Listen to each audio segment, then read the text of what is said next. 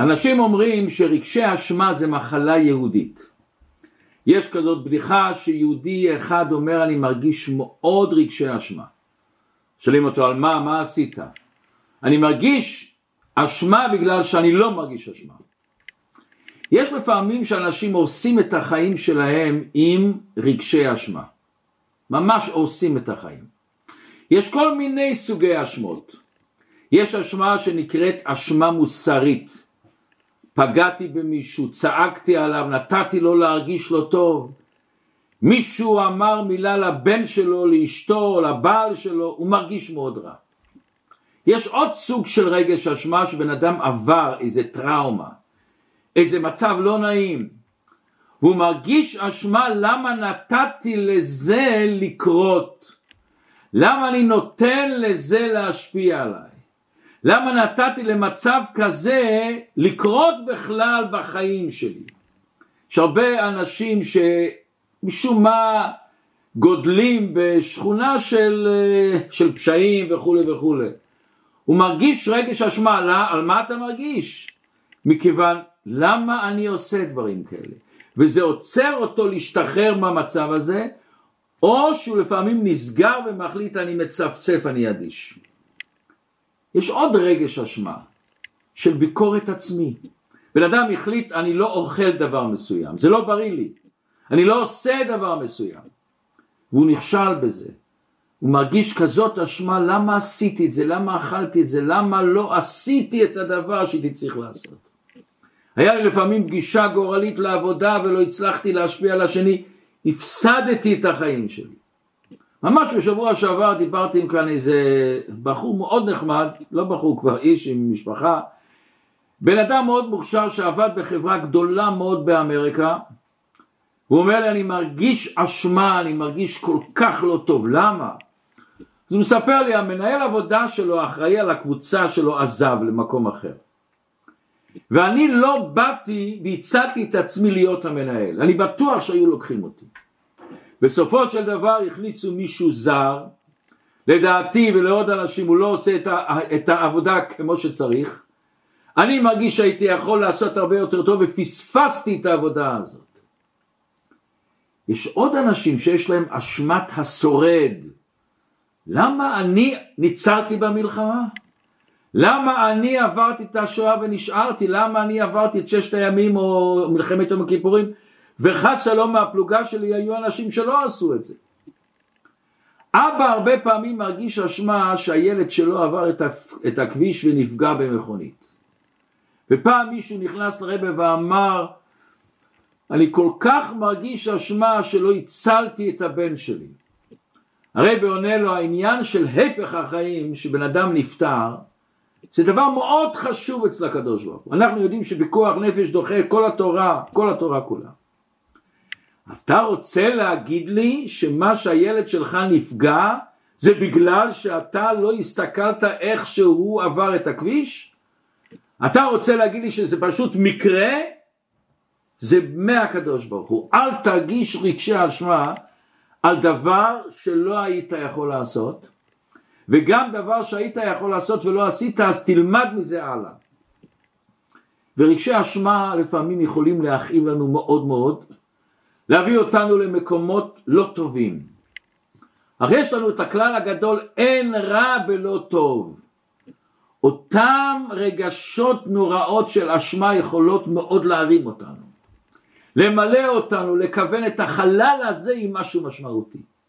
לתת לנו אנרגיה לקראת משימה חדשה שתועיל, תועיל לעולם. זה ממש מצב שאתה יכול להשתנות לגמרי.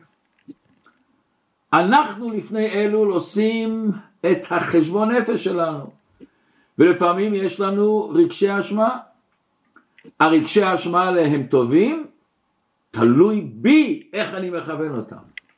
מצד אחד רגשי אשמה נובעים, השורש שלהם בחלק הטוב שלנו. למה יש לי את האשמה הזאת?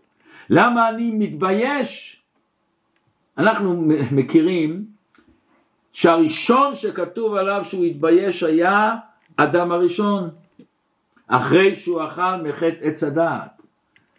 אז הבושה הזאת טובה או לא טובה הבושה הזאת?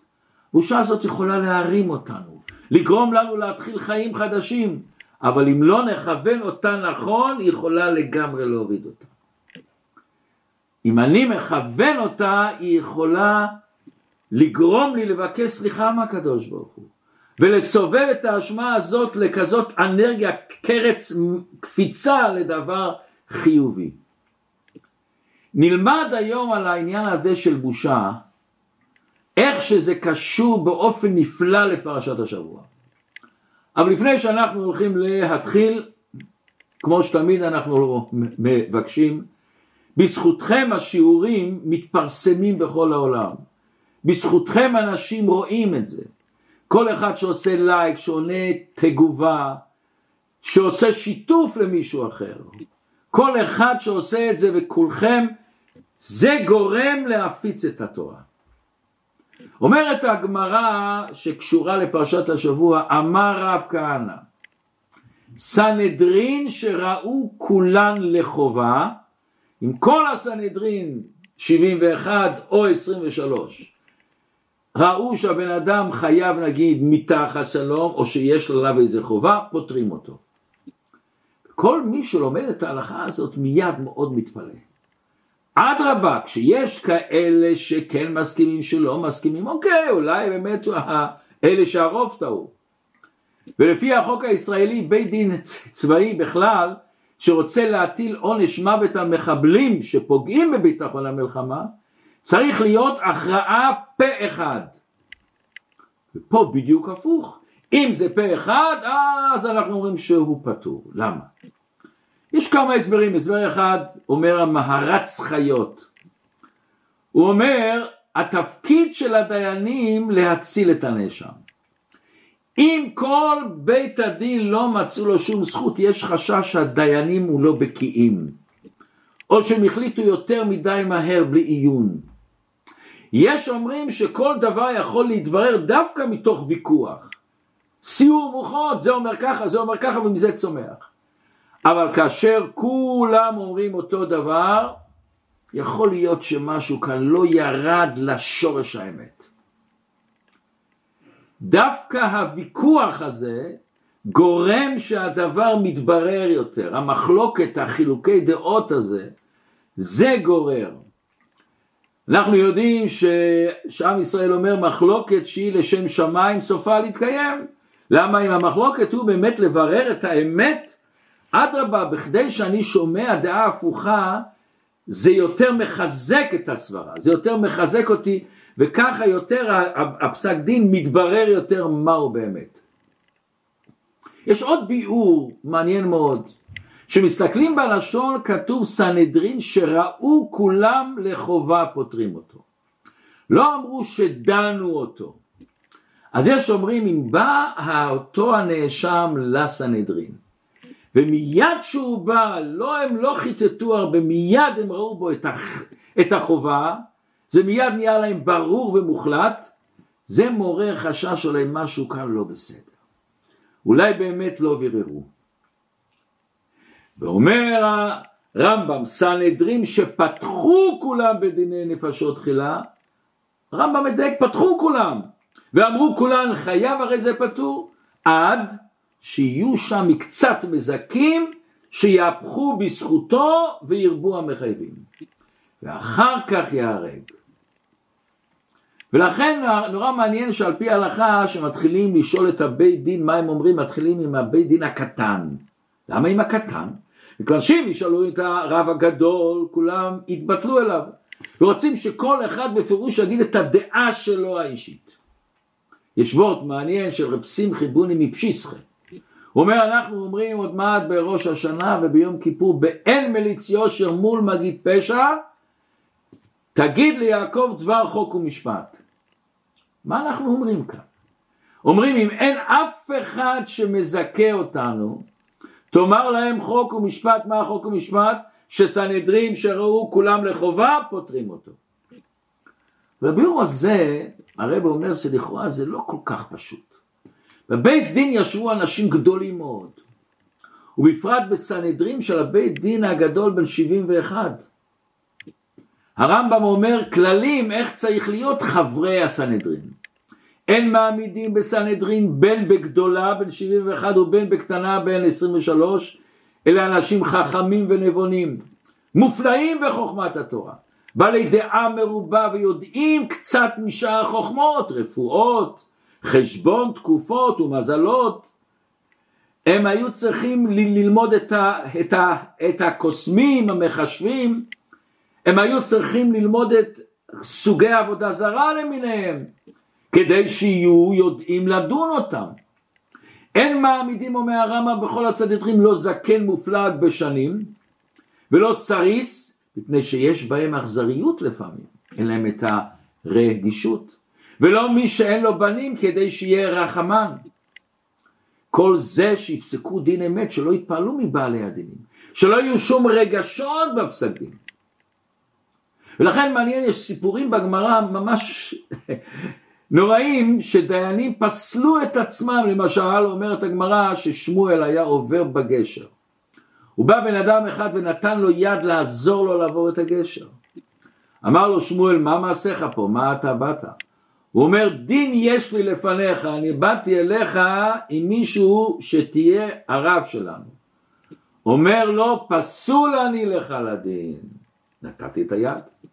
אומרת הגמרא שהמימר היה יושב ודן דין, פרחה ועלתה נוצה על ראשו, נוצה עפה על הראש. בא אדם אחד ונתן אותה. אמר לו המימר, מה מעשיך פה? מה אתה עושה פה? הוא אומר, דין יש לי לפניך. אמר לו, פסול אני לדין. אז לבוא ולהגיד שהבייס דין ספוטני פסקו דין ולא חיטטו ולא חשבו. בא הרבה פותח לנו מבט חדש על העניין. אני זוכר פעם ראשונה שלמדתי את זה, כל כך התרגשתי עד כדי דמעות ממש. רעיון כל כך עמוק וכל כך רעיון שיכול לשנות לנו את כל המבט על החיים. את כל דרך החיים, את כל היחס שלנו אל הילדים שלנו, למשפחה שלנו, בעל לאישה, אישה, לב... ממש משנה את החיים.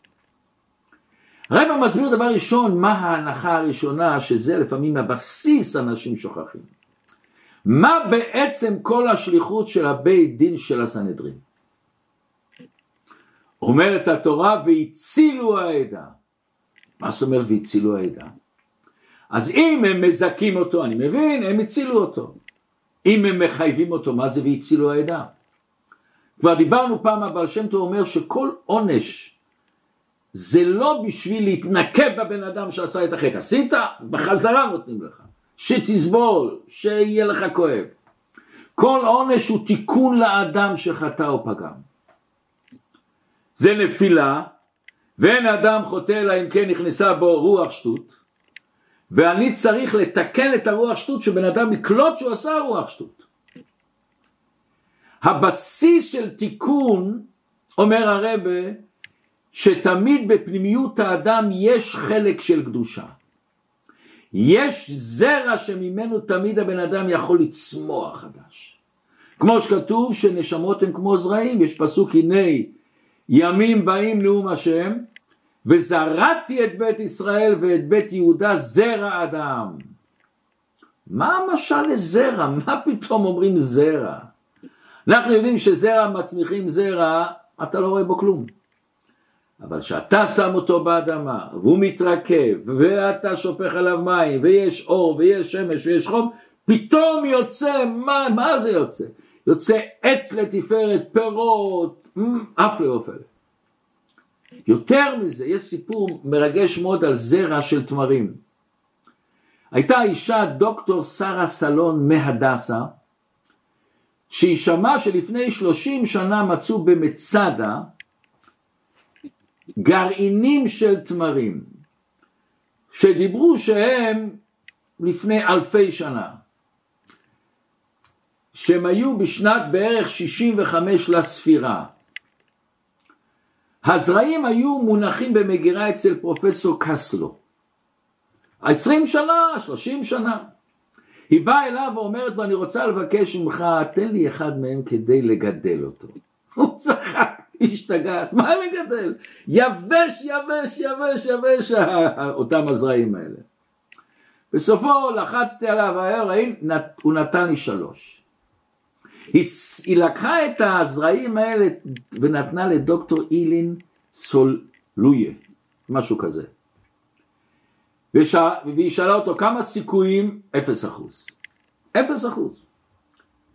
בשנת 2005 בחמש במרס נדהמה האישה הזאת לראות שהאדמה באחד העציצים ששמו את הגרעינים האלה נזדקה כאילו משהו מנסה לפלס את דרכו מתחתיה, רוצה, רוצה לצאת. הסתכלתי שם כל יום, לא פעם אחת, כמה פעמים.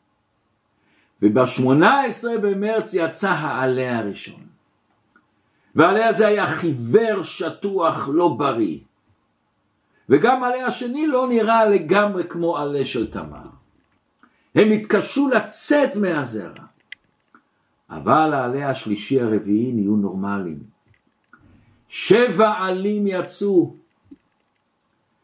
ועשו להם בדיקת של DNA והיום זה כבר עץ של שלוש מטר בן 11 שנה וקוראים לו מתושלח. למה מתושלח? מתושלח חי הרבה שנים. אותו זרע הזה שהתייבש היה נראה שהסיפור שלו נגמר. האמנת בו? הסתכלת שיש בו כוח? הסתכלת שהוא יכול לפרוח? האמונה שלך גם מה ששמת אותו באדמה והשקית אותו והתפללת שהוא יגדל, הוא גדל. התפקיד שלנו של כל אחד ואחד להפריח את הזרע שיש בנו. אבל זה לא מספיק.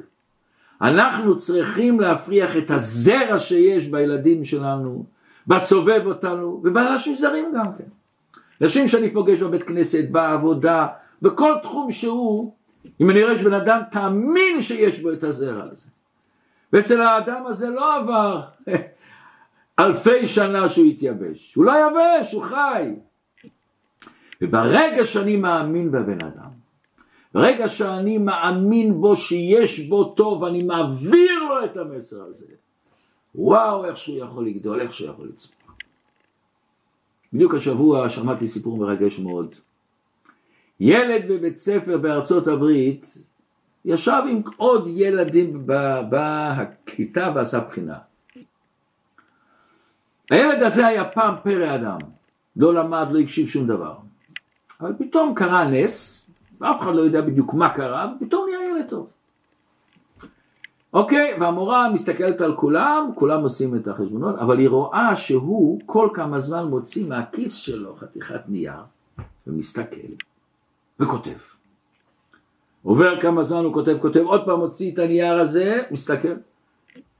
בטוחה שהוא מעתיק, איך הוא עושה כזה דבר? אבל מכיוון שהיא ידעה את ההיסטוריה של הילד הזה, היא לא רצה לבטל אותו בפני כולם. אחרי ש...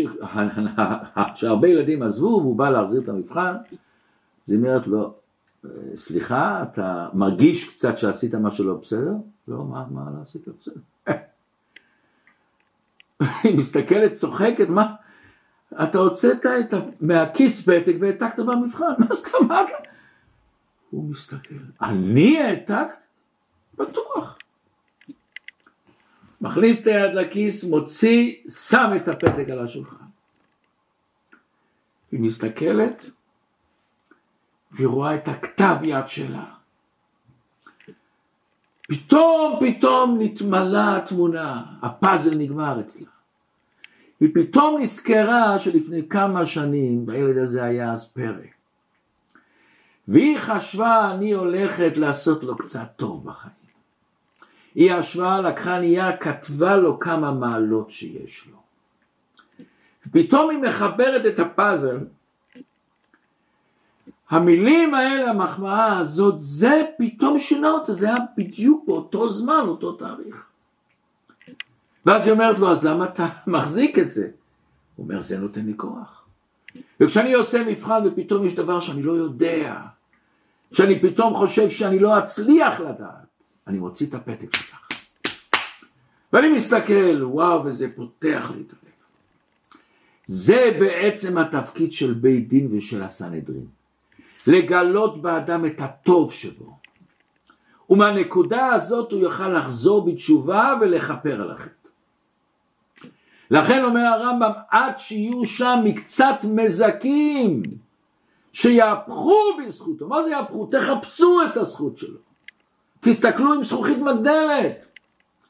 ואז אם ירבו המחייבים, אחר כך ירג. למה?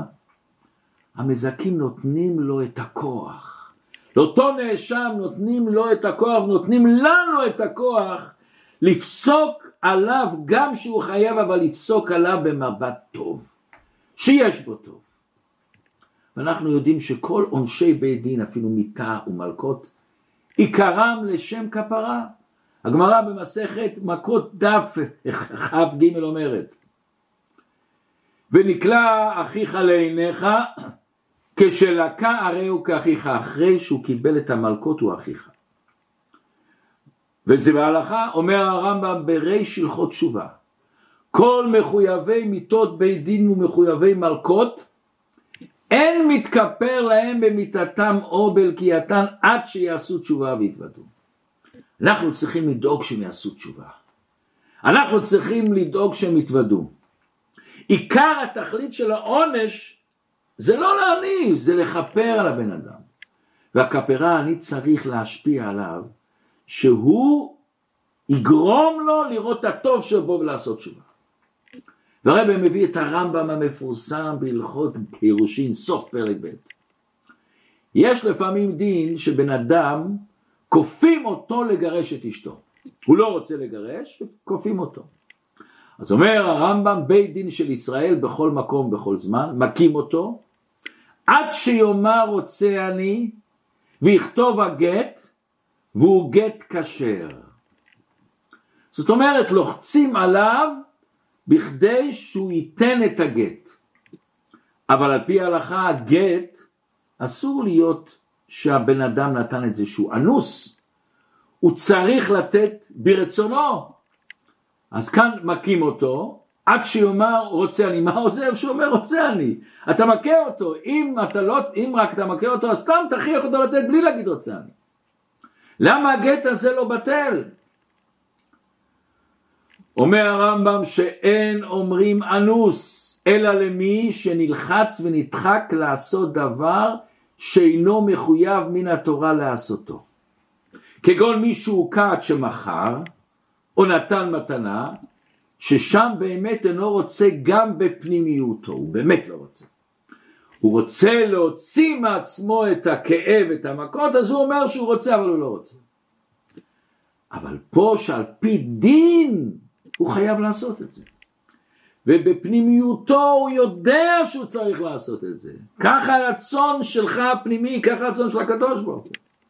אלא מה? אומר הרמב"ם, תקפו יצרו, היצרה שולט עליו, הוא תופס לו את הידיים. הוא לא נותן לו לתת, אבל הוא באמת רוצה.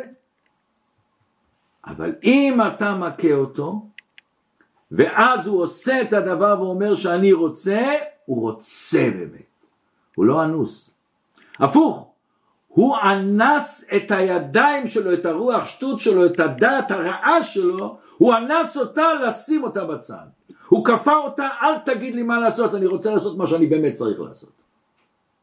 ולפיכך, מאחר שהוא מישראל, הוא רוצה לעשות את כל המצוות, ולהתרחק מן העבירות, ויצרו הוא שתקפו. וכיוון שהוא קר, אומר הרמב"ם, עד שתשש יצרו, הרי בשעה שהוא אומר רוצה אני, יש במילים הללו רצון פנימי. כשיש חלק מהבית דין שמזכים אותו, על ידי שהם מזכים אותו מתגלה הטוב שלו, שהוא מוסתר, הוא מוס, מכוסה אולי, אבל פתאום אתה אומר אני מזכה אותך. ואז הפסק דין יכול לתקן אותו, שיתגלה הטוב, הוא יכול לעשות תשובה. אבל מה יהיה אם כל הסנהדרין אומרים, כולם שהוא חייב? מה זה מוכיח לנו?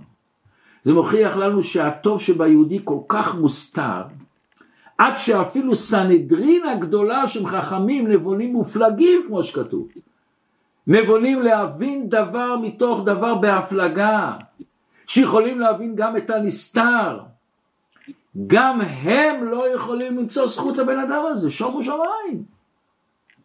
למה? הם לא מוצאים, הם לא רוצים. אומר הרמב"ם אז הוא פטור. לא שהיה פה איזה טעות, שגיאה, לא.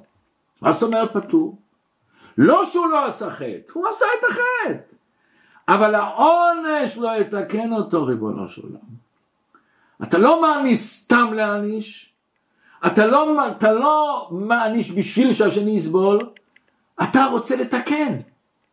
אם אתה לא רואה בו טוב זה סימן שעוונו גדול מנשוא. וגם עונש מיתה לא יוכל לכפר עליו. מכיוון שהוא כל כך שקוע ברע שהוא לא מרגיש את הטוב שיש בו. אין לו איזה נקודה להרים אותו משם. היה אחד איזה מדען ארכימדס שהוא אמר תנו לי נקודת משען ואזיז את כל העולם ממקומו אבל אם אין נקודת משען אי אפשר להזיז אם אין לך את הנקודה של הטוב שבו, שאתה מעריך אותו, אתה לא יכול להזיז אותו. זה צריך לבוא משהו אחר. כמו שבן אדם הוא כל כך אדיש, עד כדי כך שהוא כל כך אדיש והוא סגור שהוא לא יודע שהוא אדיש. יש כזאת בדיחה שפעם המורה בבית ספר שואל מה יותר גרוע ילד מפריע או ילד אדיש? הוא שואל את הילדים, אחד מרים את היד ואומר מה אכפת לי מה יותר? זה החיסרון הגדול של אדיש. וכאן ההוראה הגדולה שיש לנו. המעלה הגדולה שבכל יהודי גם בצו שכל הסנהדרים אומרים שהוא חייב וזה סנהדרין שהתפקיד שלהם והצילו הידיים מחפשים הם לא רוצים לא מוצאים אין אבל זה שאתה לא רואה זה לא אומר שאין זה שאתה לא רואה והיהודי הזה כל כך רחוק ומכוסה שאתה לא רואה את הטוב שלו זה לא אומר שאין וזה המילים הנפלאות שאומר דוד המלך. הקדוש ברוך הוא אומר, אני ישנה וליבי ער. עם ישראל אומר לקדוש ברוך הוא, אני ישנה. אתה לא רואה בי את הטוב, יבש לגמרי, יושן. אבל הלב, הלב בוער. אבל לפעמים אנחנו לא שומעים את הדמעות של הנשמה שלנו. לא מקשיבים לניגון שהיא מנגנת, ואנחנו עסוקים בדברים שלנו. רק כשהיהודי מתעורר איזה ניצוץ, אז העונש, הפסק דין יעורר אצלו. לכן העבודה שלנו, הנפלאה שלנו, להיות כל אחד סנהדרין, ואנחנו כולנו סנהדרין. אנחנו כל יום ויום פוסקים על אנשים, על המשפחה שלנו, אנשים הקרובים שלנו, שלא רחוקים שלנו. למה עשית ולמה חשבת ולמה אמרת ולמה... להסתכל את הזכות שלו. לדבר על הזכות שלו, זה מגלה את הזכות שלו. כמו שהרמב"ם אומר, כל אחד רוצה להיות חלק מישראל. אבל יש דברים, יש כל מיני שטויות, רוח שטות שנכנסה וכובלת אותו בחיצוניות שלו, אבל בעצם הוא נמצא. יש כזה פסוק שאנחנו אומרים, אם יש עליו מלאך אחד מליץ יושר מני אלף, להגיד לאדם ישרו. זאת אומרת, יש אלף אנשים שאומרים כולם הוא חייב. אבל מלאך אחד שמליץ עליו טוב, להגיד עליו את היושר הוא מציל אותו. אומר השפת אמת, מה זאת אומרת? יש לך ת' ת' ק' צדיק ט' מלאכים שרק אומרים עליו חוב. אחד פחות וזה נהיה אלף. ובא מלאך אחד שהוא אחד חלקי אלף והוא מגלה עליו זכות והוא ניצל. למה הוא ניצל? שברגע שיש בו איזה טוב, פסס, הוא נפתח. אבל בואו תשמעו איזה מילים כל כך אמיתיות וכל כך עם חום. כל כך הרבה רגע שכותב רב נחמן מפרסלב. הוא לוקח את אותו פסוק, ותראו איזה עומק שהוא מסביר את זה כל כך יפה. מה הפשט מליץ אחד מני אלף? דייקה. אלף המקטרג, המקטרגים הם נעשים את המלאך המליץ. אתם שומעים מה זה? לא שיש לך את המלאך המליץ ויש לך מהצד שני קרוב לאלף שאומרים לו, לא, אותו המלאך המליץ הזה, היחידי הזה, הופך את ה-999 שמקטרגים, הם נעשו מליצים. מה פשוט? איך הם נעשו מליצים? הם מקטרגים. אומר רב נחמן, כי כל מה שמתרבים המקטרגים יותר, הוא הממליץ, יותר ממליץ עליו לטוב. למה?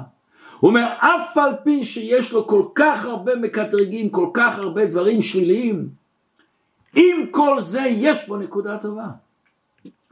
ואותם המקטרגים שהם עצמם הסיתו אותו לחטוא.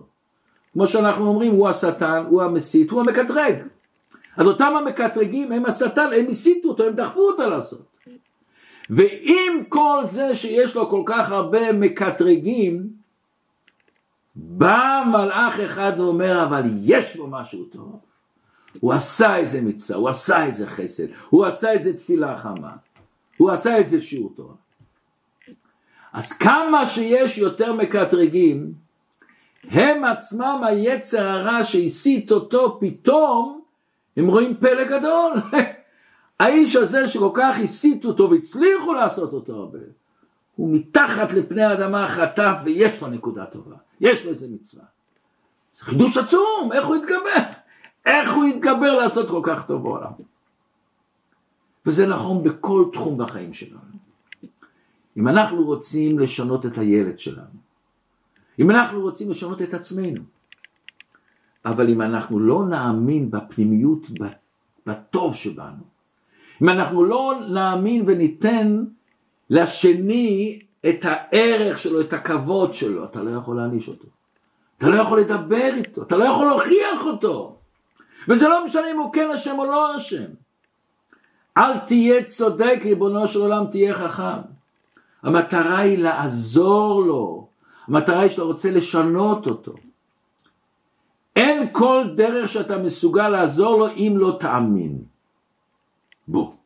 אין דרך לבן אדם לשנות את עצמו אם הוא לא מאמין בו. אבל אם אתה תהיה פועל מתוך כעס, נקמה, תסכול, לא תוכל לשקם שום דבר. לא תוכל לשנות שום דבר. ראשית אנחנו צריכים למצוא את החלק הטוב. את הזרע הזה, את הזרע של התמר הזה, שנראה לך שהוא התייבש, אין כבר, לא נשאר. דבר ראשון תמצא את הזרע הזה. ואחרי שמצאת את הזרע הזה גם הוא קטן, מני אלף, אחד מני אלף. אבל הוא נמצא, הוא נמצא ריבונו שלנו. תשקע אותו, תן לו חום, תן לו אהבה, תדליק ממנו את השפע הברכה העצום הזה. ואז פתאום תראה דברים משתנים. היה פעם התוועדות, בזמן של הרבי הרש"ב, הרבי הרש"ב הוא הרבי החמישי לחב"ד. הבן של הרבי הרש"ב שאחרי זה הוא היה הרבי נקרא הרייץ. היה התוועדות וישב בהתוועדות חסיד שנקרא הרשב"ץ. חסיד שהיה חכם, מעמיק גדול. והתוועדו. הבן של הרבי, רבי יוסף יצחק, שהוא אחרי זה היה רבי, היה שם, היה בחור צעיר. אחרי זה, אחרי ההתוועדות היה עד מאוחר בלילה, הוא נכנס לאבא שלו, לרב הרש"ב. אז רב הרש"ב שואל אותו, נו, מה היה שם? אז הוא מספר. מישהו, הוא שאל את הרשב"ץ, שהוא דיבר והסביר מה שאומרו לו, אתה כזה חכם, כזה עמקן, כזה אדם נפלא, אתה בחיים עשית שגיאה, עשית טעות בחיים? אז הוא אומר, כן, עשיתי טעות. מה הטעות שלך? היה לי טעות גדולה במעלות שלי. אז כל האנשים הבינו מה הוא מתכוון, שהוא חשב שהיה לו הרבה מעלות ולא היה לו הרבה מעלות. התחילו להגיד, אה, תגיד, יש לך הרבה מעלות? הוא אומר, לא, לא, אתם לא הבנתם. הטעות שלי הייתה שלא ידעתי ולא הערכתי ולא הבנתי שיש לי יותר מעלות ממה שאני חושב. זה הטעות שלי. אם אני יודע שיש מעלות שהשם נתן לי, זה מחייב אותי. ואז זה מספר רבי יוסף יצחק הבן של הרב הרשם. רב שלום דובר. ואז הרבה אומר לו, זה דרך החסידות. תחפש את הטוב, תחפש את האור, תחפש את הקדושה שבך. וגם אם זה אחד מני אלף, וואו, אז בתוך האלף הזה אתה יכול לעשות טוב, אתה משהו עצום, אתה משהו נפלא. שהשם ייתן לנו את הכוח הזה, למצוא, למצוא את הטוב הזה, ומהזרע הזה להגדיל ולצמוח ולעשות פירות ופרי פירות, ונזכה בקרוב לביאת משיח.